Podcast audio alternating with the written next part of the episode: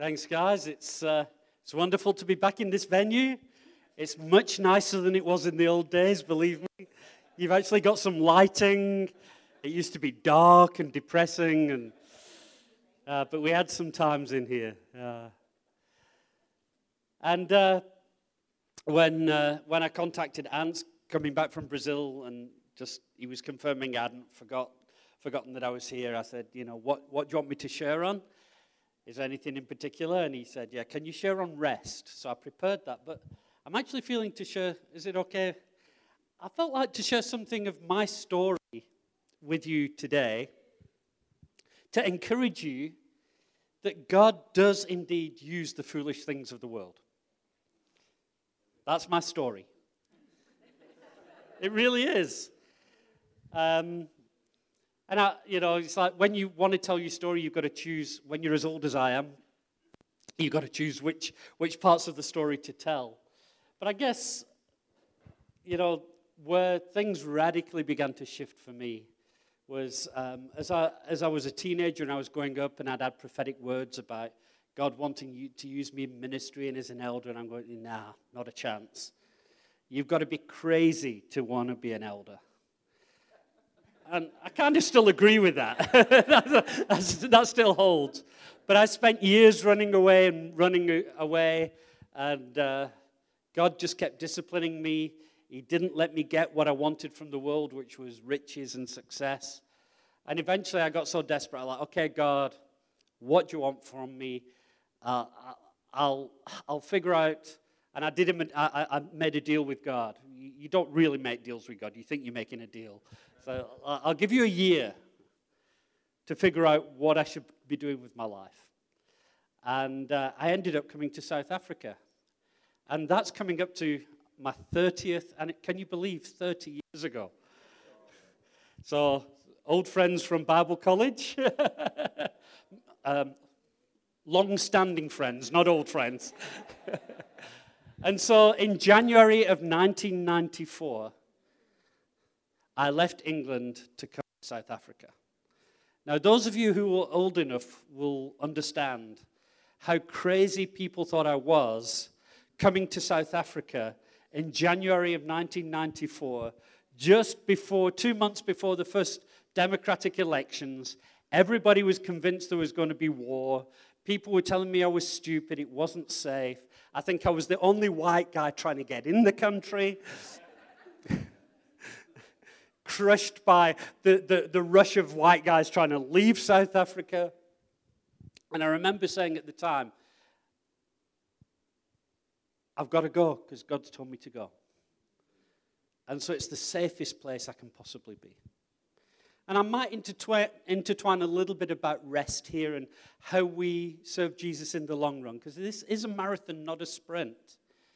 And, and I, Psalm 23, I think everybody loves.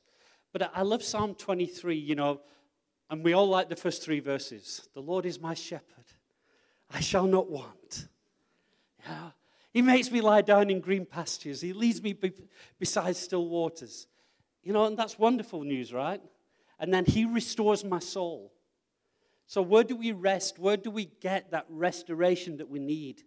We get it in the presence of Jesus.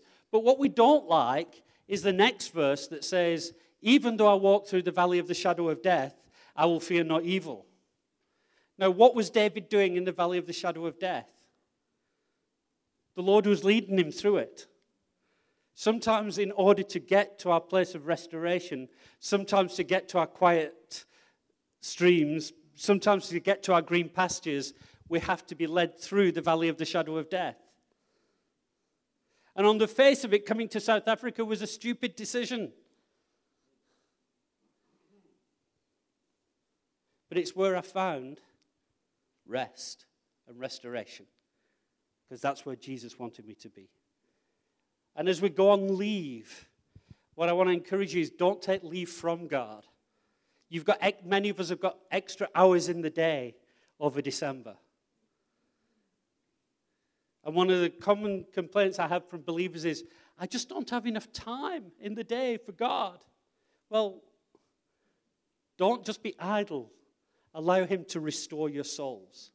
Because there's input and there's output, and rest is about a lot more than just doing nothing. Yeah? It's about being restored. It's about being filled up. It's being, about being prepared. It's about investing for the time ahead. And so follow Jesus wherever he leads. And so I ended up suffering for, for the gospel in White River, up near Nelspruit for, for three years.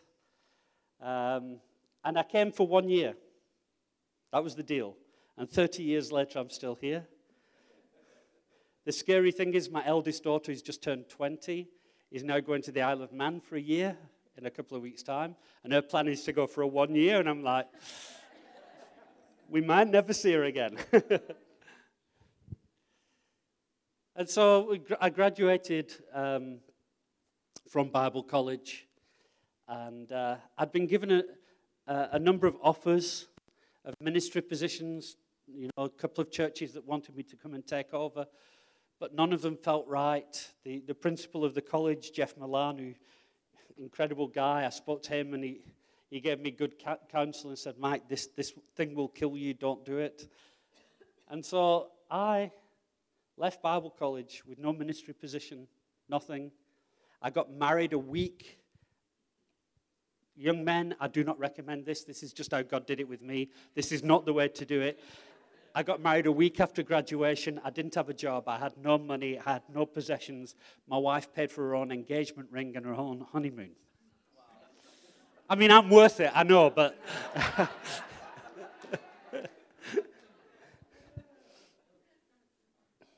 but something had shifted. And whilst I, I didn't have ministry position to go into, I knew I had to go and get a job. My priority was kingdom, not success. And success had invaded me for years and years and years in England, and I'd worked hard. I'd worked really hard to be successful, and nothing had worked. I got back from honeymoon. The day my wife went into work, there was somebody fixing a phone system. She said to him, Does your company need any salespeople? Because my husband used to sell these things and he's looking for a job. That same day, I was offered a job. It was a commission only sales job. Anybody work commission only? It sucks, right? Because you start, you start the week paying for the privilege of working, right? and I thought, well, it may not be ideal, but a man who doesn't work doesn't eat. And God, you're my provider. And within six months, I was the national sales manager of that company. No, and I was the same person. Success that had evaded me for years was suddenly there because I'd learned to seek first the kingdom of God and his righteousness, and then things were added. And when it comes to rest, that's another principle that we need to learn that we can get so busy building our houses, building our lives, building our careers. And the Lord says, build, seek first the kingdom of God, and everything you need will be added to you. And maybe you'll have less money. I'm not saying if you put God first, you'll be more successful in the world. You might not be, but you'll be more successful in heaven's eyes. And the things that you desire that aren't of God, it's better that you don't have them. Because all these things that the world thinks brings satisfaction and relaxation and rest don't. I mean, I can guarantee if I did a survey here and said, financially, what would make your life, if everyone here would probably say, well, if I just had 5,000 Rand a month more, I wouldn't have to worry.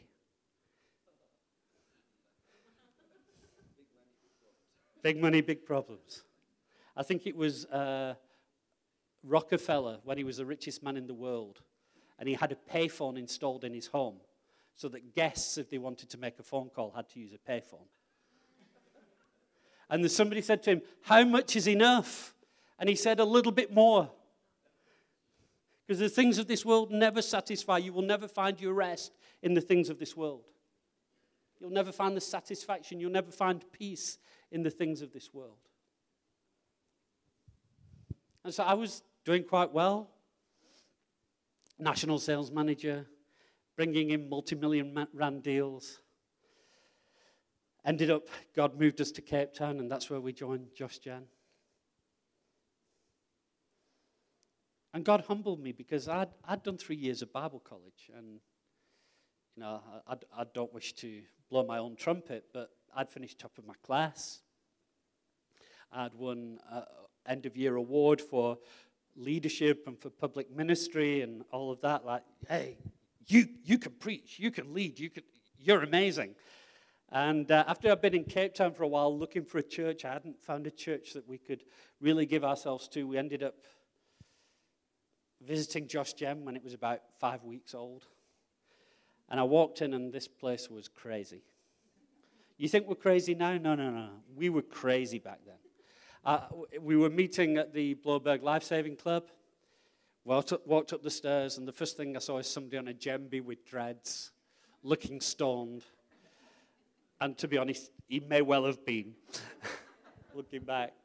And uh, I remember Andrew preaching, and he had his hair down to here, which wasn't a problem for me. I, have had my hair down to here as well. Um, but he started preaching, and I was not impressed.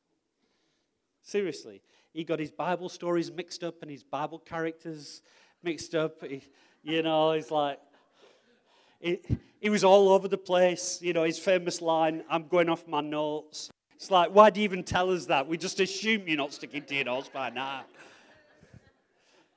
And he'd be busy. He, he always had this habit of scratching himself like this in the middle of his preach. And like, he did everything wrong. Everything that we've been trained not to do, he did. I'm like, this, I'm not sure this guy knows what he's doing. And then at the end of his preach, he asked for a response for salvation. And three people responded. I'm like, God, what's going on here?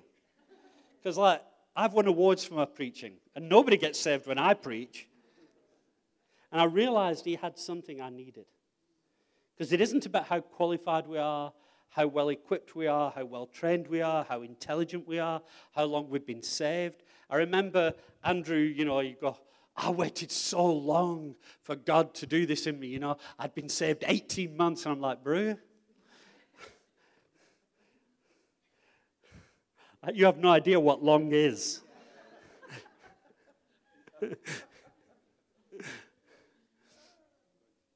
but he had something, and God joined us to Josh Gen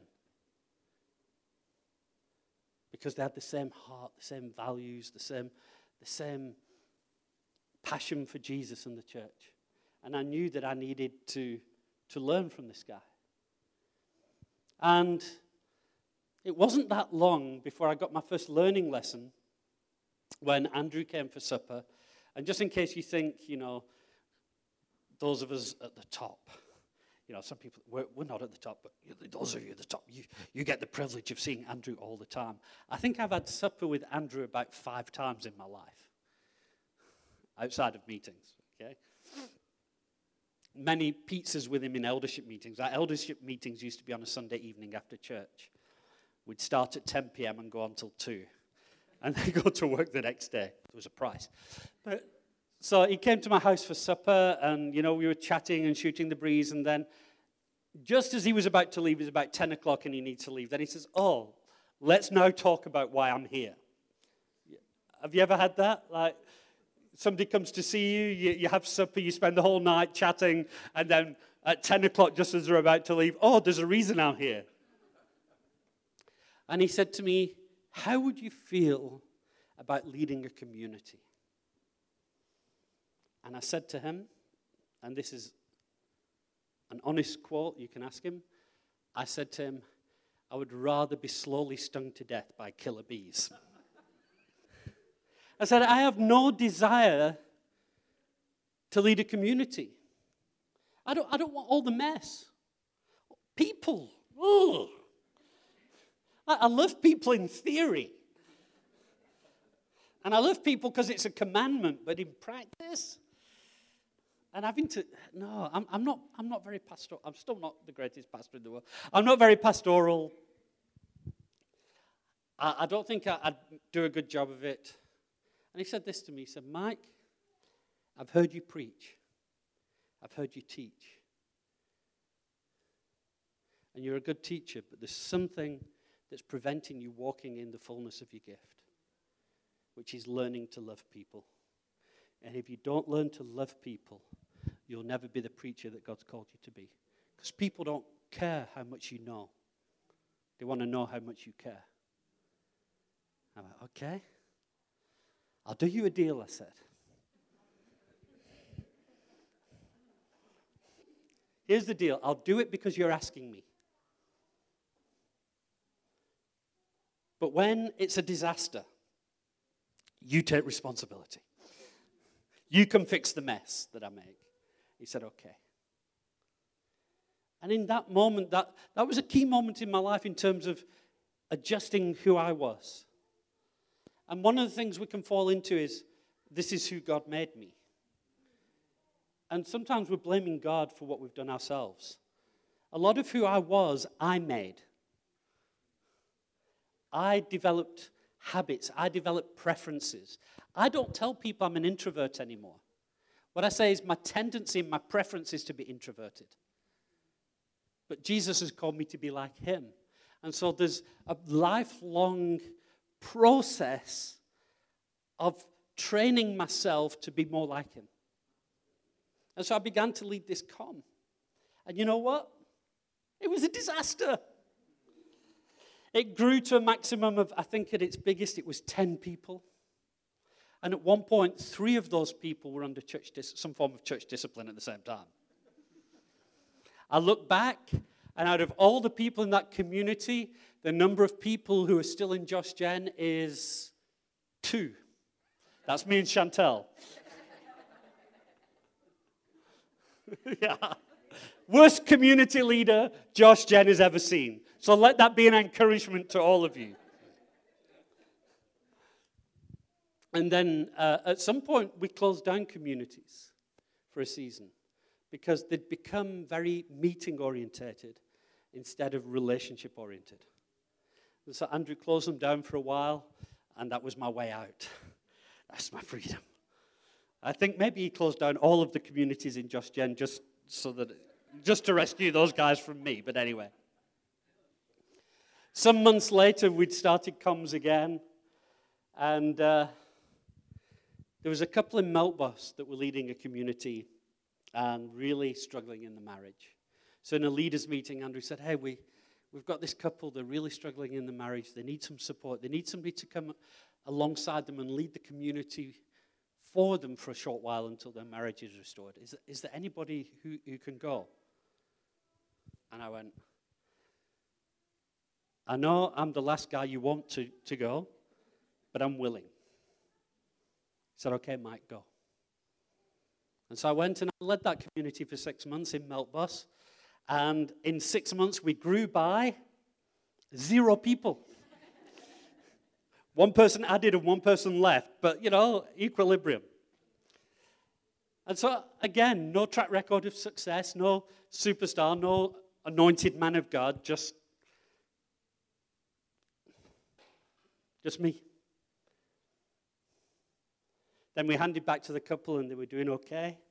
And a few months later, we're in another leaders meeting. Andrew said, We've got this whole bunch of guys from Durbanville who are traveling through every Sunday and every Wednesday to our meetings. And I'm feeling we need to have a community group in Durbanville for those guys. We need to, so that they can actually live community and not be driving all this way for meetings. Is there anybody that will go?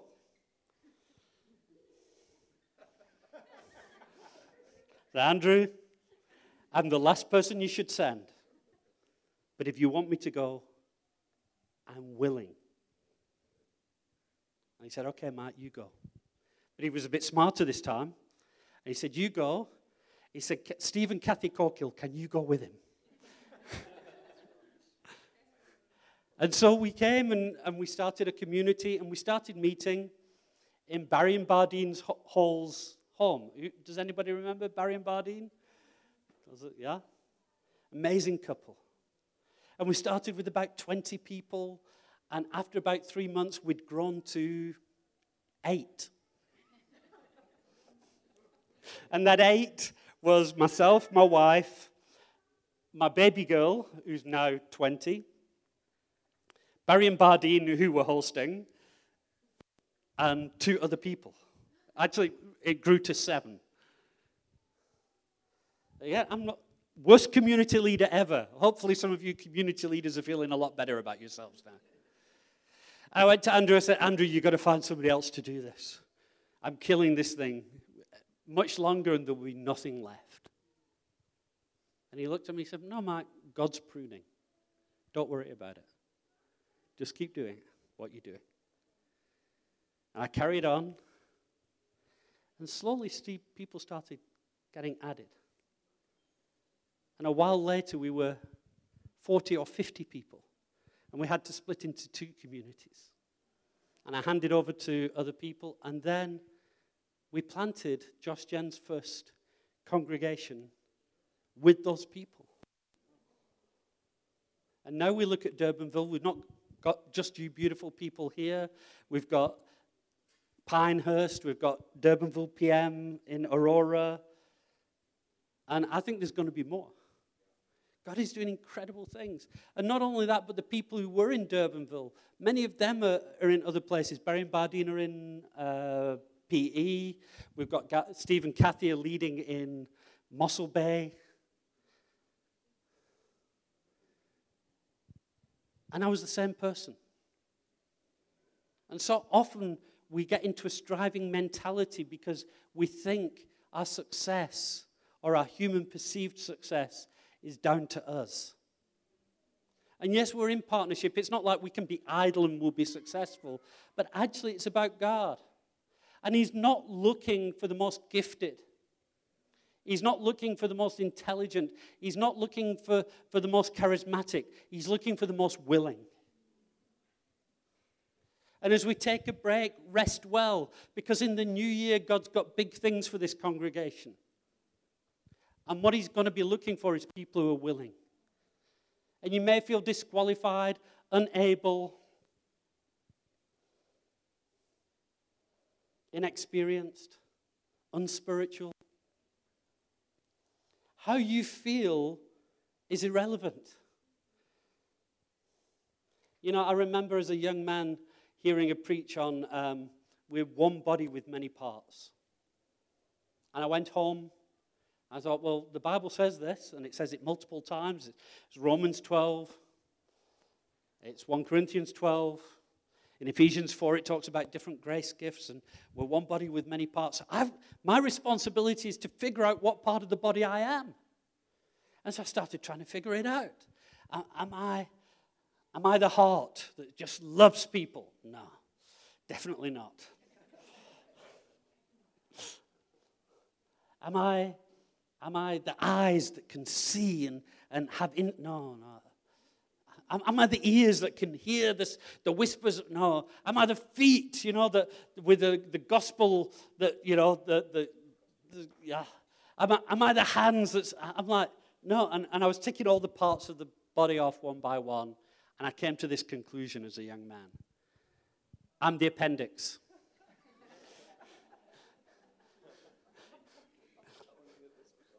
See, the appendix is nobody's quite sure what it does. You pay no attention to it till it gives you trouble, and then you remove it as quickly as possible. That's... And I thought I was the appendix. I thought I had nothing to offer. You know, I, I looked around and I, I, had a scholarship to a very fancy school where, you know, there, were, there was an international chess grandmaster who ended up playing in the World Championship finals at chess. He had his thing. You know, we had prof- people who went on to be professional sports players and top academics and all kinds of things. Um, and everybody had their thing, right? Some guys were really good looking. Some guys were really funny. Some guys were really clever. Some guys were really sporty. And then there was me. And I was, I was a nobody with nothing to offer. Honestly, if I went back to, a, I never walked back into that school the day after my final exam. But if I went back, I don't think people would even know who I was or remember. It was like, I don't think you came to this school. I was a nobody. And I genuinely had nothing to offer. But I was able to say, God, you can have my nothing. And I'm not being falsely humble here. Uh, if, if you want some evidence, I can go through my life. I mean, it's like, I wasn't captain of any team because I wasn't on any team. I had no friends. Like, literally, I'm not, I had no friends at school. I had nothing to offer, nothing to give, nothing of value in and of myself.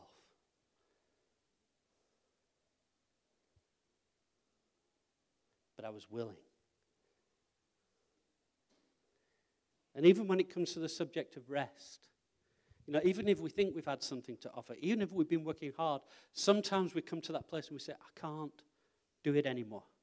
I've got nothing left to give. Anybody been there?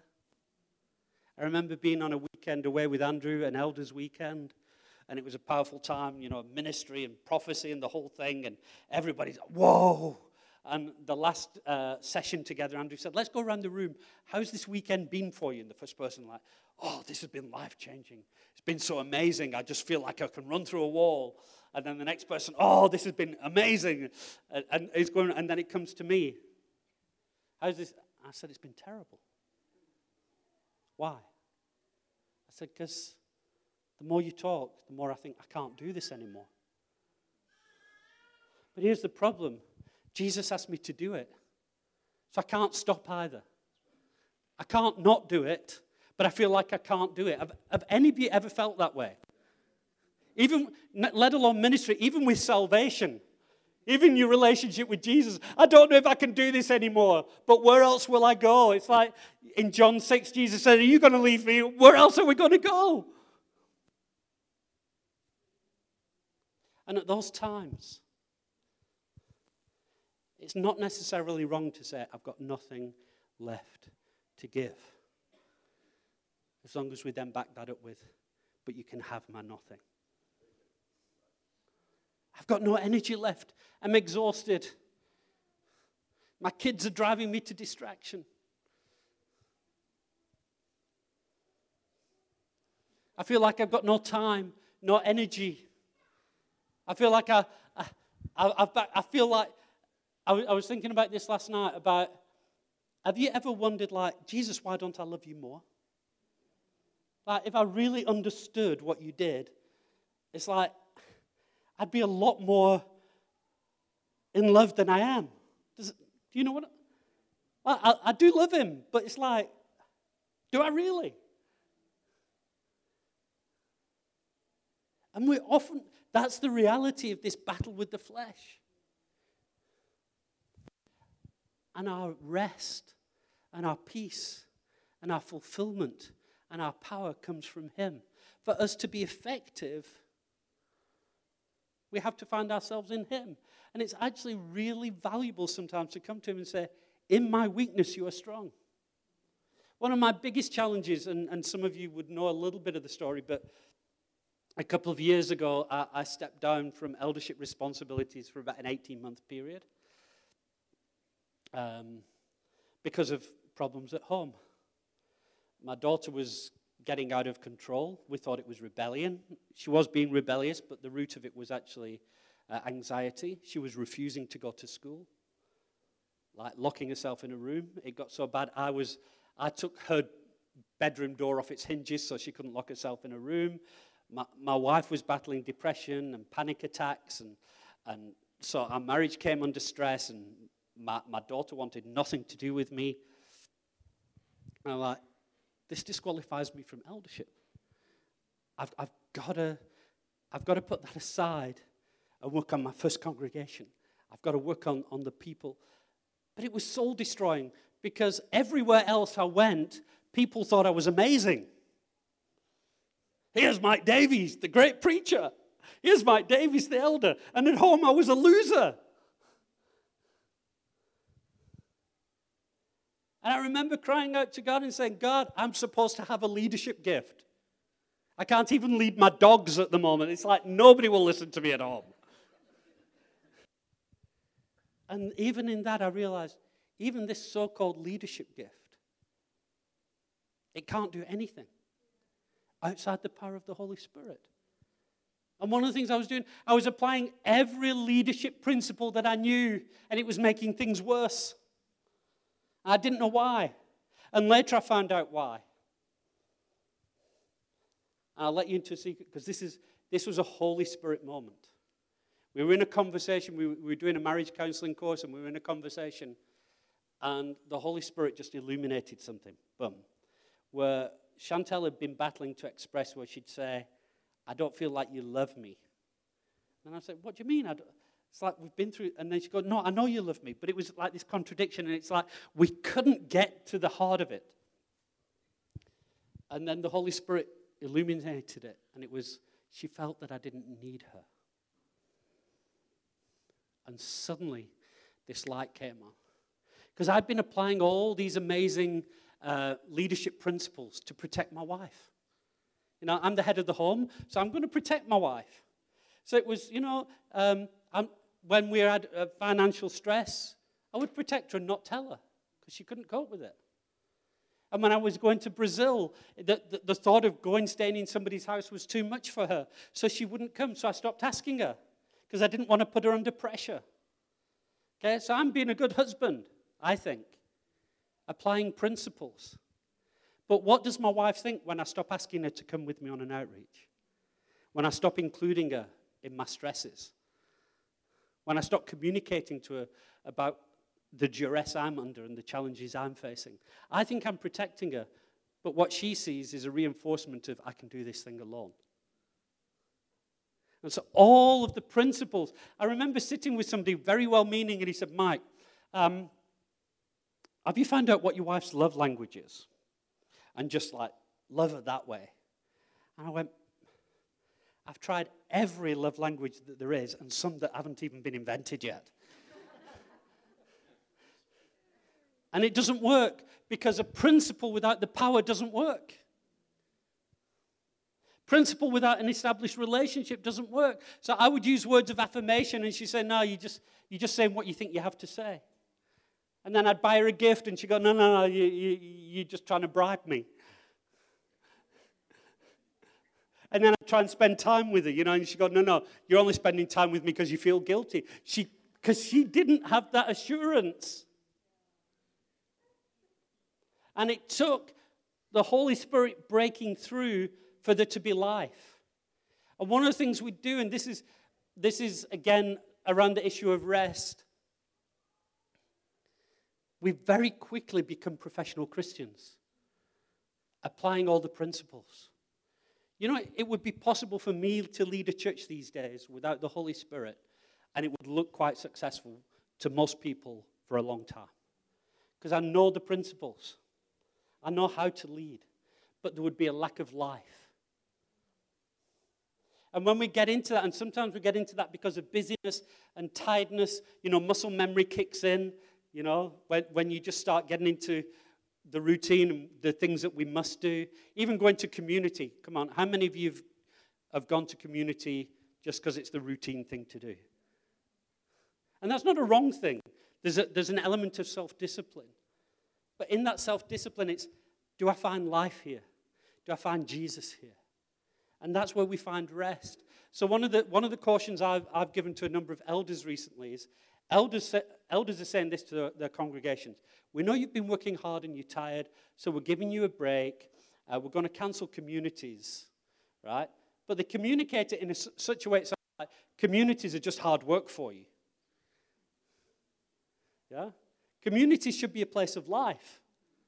I should be there because it refreshes me, it restores me, it encourages me. This should not be a chore, this should be a privilege. But we forget that and, and we, you know, we get disconnected from the river of life so easily. And when we get disconnected from the river of life, we start doing the things out of duty, out of principle.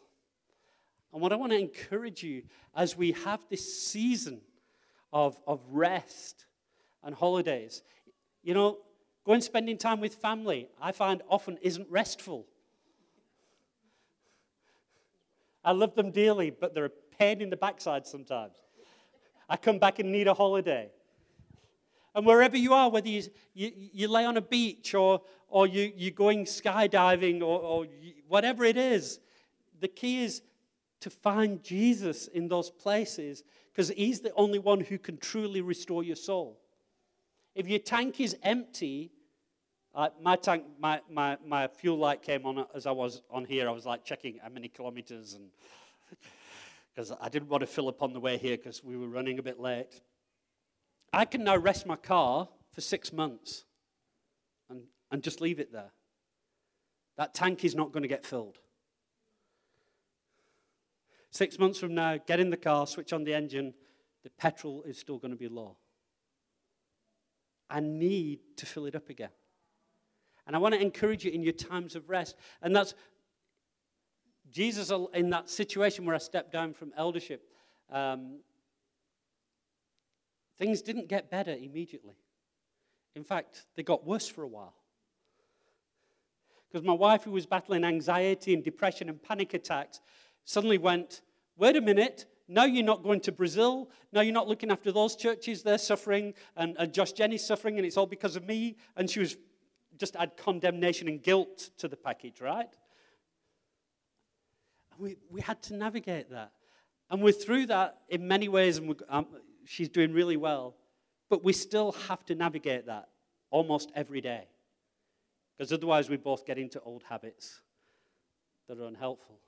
But I remember one night, and I, I hope this is a word of encouragement to you. One night after we'd, we'd been through this, around the same mountain about six times, uh, issues around disciplining the children, and like I had to bring correction to her, and she agreed, and then she'd do something wrong, I'd bring correction, she agreed, and all. And then we had this big blowout with the kids, and she took the kids' side instead of mine, and it was just like, I was so mad. I know, I know you probably think I'm just like Jesus, but I was so angry. And I didn't storm out, I didn't leave them, but I said, I've got to get out of here. You know, it's like, better, better I blow my top somewhere else than here. And I got in the car and I drove to the beach. And I was sat in my car at the beach. I said, God, this is never going to come right. I've tried everything I know. And there is no hope. And as I said that, he took me to Scripture. And he took me to the story of Abraham. And Paul writes about Abraham that he hoped against hope, which is a strange, in, in English it sounds strange, but literally that, what that means is when everything was hopeless, he still hoped. He hoped in a hopeless situation, and he took me to that. He said, Are you will? And I said, Okay, Lord, I don't even have faith that things are going to improve. But I'll hold on to hope. Because if I have no hope, then there is no hope. And whether it's relational challenges, marriage challenges, financial challenges, health challenges, you know, people cry out to God and then often come to this point of, hey, there's no hope. And there is always hope. And we've got to lay hold of hope. And, and seasons of rest are often necessary for us to come back to that place and find our hope in Jesus. Find that filling up of faith in Jesus, finding that restoration in Jesus, filling the spiritual hunger in Jesus. I've been saved 50 years now. The first time I preached was 40 years ago as a teenager. I did years of kids' church ministry, years of youth leadership. I've led communities, I've led congregations, I've worked apostolically across the nations. And none of it has been because of how strong, powerful, gifted I am. It's being willing to follow Jesus. And if we're willing to follow Jesus, then we've got to trust that the Lord is our shepherd and he leads us beside still waters. He leads us to green pastures. He may lead us through the valley of the shadow of death. But we need to follow the shepherd because he knows what's best for us. And sheep don't know what's best for them. You know, years ago, a few years ago, and this is not apocryphal, this is a true story. I verified it and checked it.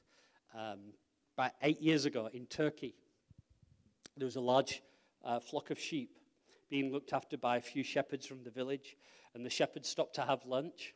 And they must have got so engrossed in their conversation with each other that they stopped looking at the sheep. And one of the sheep wandered towards the edge of a cliff and walked straight over the edge of the cliff. And then the next sheep followed it and went over the edge of a cliff. And the next sheep, and the next sheep.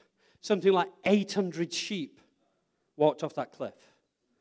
And about 500 died. The rest had a soft landing. a true story. And the moral of the story is if the shepherd isn't leading, the, peop- the sheep will follow other sheep. We will follow, we will follow anything. We're stupid. Make sure you're following the shepherd because it's so easy to find yourself following sheep. And over this time, I, honestly, it's not just, hey, have a nice December. I think it is so critical that over this time, we don't divorce ourselves from church and we don't divorce ourselves from Jesus. But this is an amazing, opportune time where most of us, I know some people will be working, but most of us have more time, more resources, more capacity to find and hear the voice of Jesus. And when it comes to resting, that would be my number one encouragement. Because sometimes rest can be counterproductive. Did you know that? When we get stressed, anybody been stressed this year? Anybody at all? What a, what a shock. There are various stress responses, but a, the most common stress re, uh, response is avoidance. Right? We avoid the issues. And there's many ways we avoid the issues, right? One of is we sit in front of Netflix instead of doing the work we need to do because like, I can't cope with what I'm doing, so another night of watching Netflix isn't going to make it any worse. You know, it's an impossible situation. Or we, we, we, instead of doing what we need to do, we do what we prefer to do. We, we avoid actually dealing with the issue because it's just too much. It, does that make sense to anybody? And so we're getting more and more stressed because we're not dealing with the issue. Um, it's like we're holding a weight, and it's not how heavy the weight is, it's how long you can carry it. This isn't particularly heavy, but if I had to hold it at arm's length for an hour, it would start feeling very heavy. And so we're, we're carrying this stress and we're not dealing with it and we're not dealing with it. And, and then well meaning people come to us, oh, you look so stressed. What you need is a holiday. And you may need a holiday, but if your holidays go away and ignore what's stressing you for another two weeks, you're not going to rest and you're not going to come back in a better situation. You're going to come back worse. Does that make sense? So sometimes taking a break is simply continuing our avoidance behavior. You know, when, when my wife and I were struggling, people, why don't you go away together? It's like, are you kidding? it wasn't our workload, it wasn't our location, it was other things. And so, what I'm saying to you is, don't go away and do nothing. That might not help you. If you're physically tired, take some physical rest. But actually, what you need is recreation. And recreation literally means to recreate yourself, to be restored, to fill your tank. If you've been working hard, one of the things I've realized, I, realized many years ago, sometimes when I go to Brazil, I go for three weeks. My kids don't care anymore, the teenagers. It's like, whatever, Dad. but when they were little, it's like, they'd miss me. So I made sure that when I got back, and it wasn't leave, I said, I'm going to build into my diary time with my family. Right? Because I, have to fu- I have to fill their tanks for them to get through the next season. So, what I'm saying is, what fills your tanks? Find what fills your tanks. And the number one thing is Jesus. But the other thing about this season is, for many of us, it's a time of family, friends, it's social, it's, but for many, it's a very lonely time. And we say, oh, go away and have a wonderful Christmas. And they're dreading Christmas. Because without community and without church, they have nobody. And one of the ways we can fill our love tank, actually, is by bringing other people in. And it's amazing sometimes. Jesus said it's better to give than receive. And be wise with this. But it may well be the most refreshing thing you could do this Christmas is to include somebody who's got nowhere else to go. And watch the joy of family in other people's eyes. When we say we're closing communities down, we're not closing down the concept of community. We're saying there's no official meetings. You are not banned from meeting together and enjoying one another. But enjoy one another with Jesus at the center. Because next year, He's going to ask lots of us to do lots of things. And it's going to be beyond us, it's going to be beyond our ability and our capacity. But if we give Him our willingness, if we give Him our nothing, He can use us. And He takes the very little. Like people look at me sometimes, like, oh, Mike, you've got, you know, you, look what God's doing through you, whatever. If, God, if I am gifted, it is only because when He gave me one talent, I invested it. And He gave me more, and I invested it. And He gave me more, and I invested it. I'm not here because I'm gifted, I'm here because I was willing. Are you willing to follow the shepherd? Are you willing to follow him through the valleys of the shadow of death? Are you willing some people are willing to go through the valley of shadow of death and are unwilling to lie down in green pastures. Some of you have a problem lying down. My father in law is one of these, he's like, you know, the type A personality. He can't take a break, he has to be doing something. And that's okay if it restores his soul, but are we responding to Jesus? Because we don't have a secular life and a spiritual life. We have a life over which Jesus should be in control and He knows what's best for us. So take a break, spend time with Jesus, allow Him to fill up your tank, restore you, refresh you. Take yourself in for your 15,000 kilometer service. Let Him check under the hood. Maybe He needs to just tighten up a few things. Maybe he needs to replace a few worn out parts. Maybe he needs an, maybe you need an oil change. But use this time wisely for your sake and the sake of the kingdom. Because there are great things for you to do in the year ahead. And please learn from me. Even when you think you can't, even when you think you're an appendix, even when you think you're the worst com leader in Josh Gen, never stop putting your hand up and saying, Here am I. Send me. I'm willing. That's the kind of people that we need. It's the kind of God, people that God are looking for. The kind of people that are filled with Holy Spirit power to do that which He calls us to do. And you know, we don't burn out when we're in obedience to Jesus. We get tired. But Jesus understood the principle of taking Himself into quiet places occasionally. We do not burn out when we follow Jesus, when we're following the shepherd. Can I encourage you to be a people who follow the shepherd wherever he leads? Amen.